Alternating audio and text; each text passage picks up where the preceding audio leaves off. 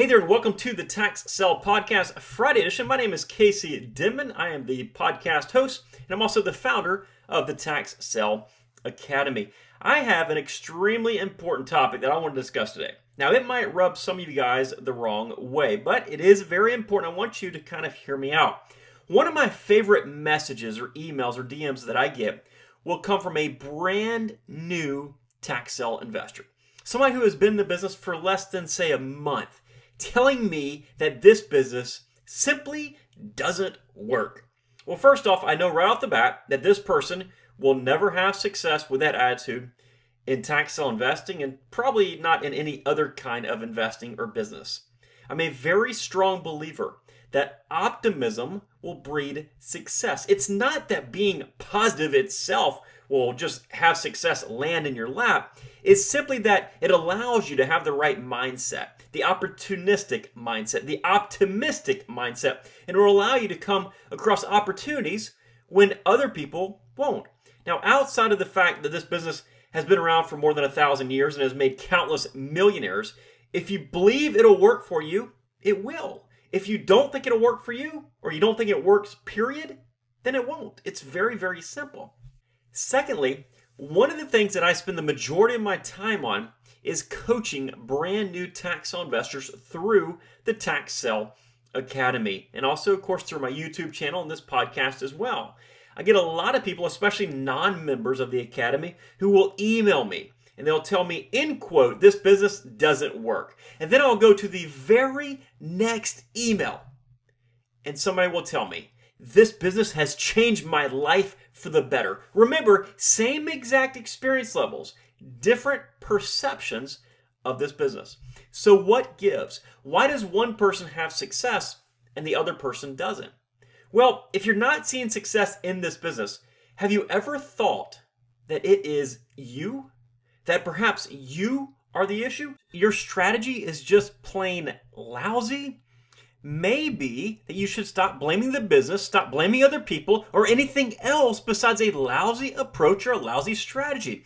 In every business, there are people who are successful and people who are not successful. It's as easy as that. For every successful business owner that you will see out there, you'll be able to find someone in that same exact business who has failed.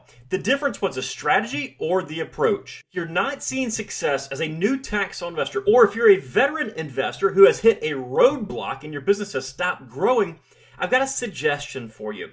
Slow down, stop the routine that you are in, sit back and analyze. We often get stuck in the same rut of thinking that we are supposed to do this or supposed to do that. Then we research the properties the same exact way. And then we try to apply that same strategy and it doesn't work or it no longer works. And it's not a bad thing, it just happens. This has happened to me numerous times in my career. I'll be crushing it with one single strategy and I'll be doing it over and over and over again. It'll bring in loads of money. Then slowly, that strategy just doesn't work as good as it once did. It starts to die. Yet, so many of us are still sitting here chasing that same exact strategy, even though it no longer works. Everybody else has moved on, yet we're trying to force it to work. So instead, sit back and begin to analyze it. Why isn't it working? If you're just starting out, perhaps you're looking in the wrong area. Maybe you're looking at the wrong property type. Maybe your budget is just too small and you first need to find the capital required to invest in your specific area or wherever you're looking at. These are all very common issues that I see amongst new tax investors. There could obviously be lots and lots of other ones as well there's always going to be a reason that you are not where you want to be. It could be something that could be very easily overcome, or it might be something a little bit more difficult to overcome. They said that there are 3,000 properties sold daily through the tax sale system. Now, it's up to you to determine how exactly you can profit from some of these properties. The opportunities are certainly there. It's just a matter of looking at them from a different perspective, of sitting back, analyzing what you're doing correctly and what you're doing wrong, and then identifying the opportunities that exist for you. They're out there.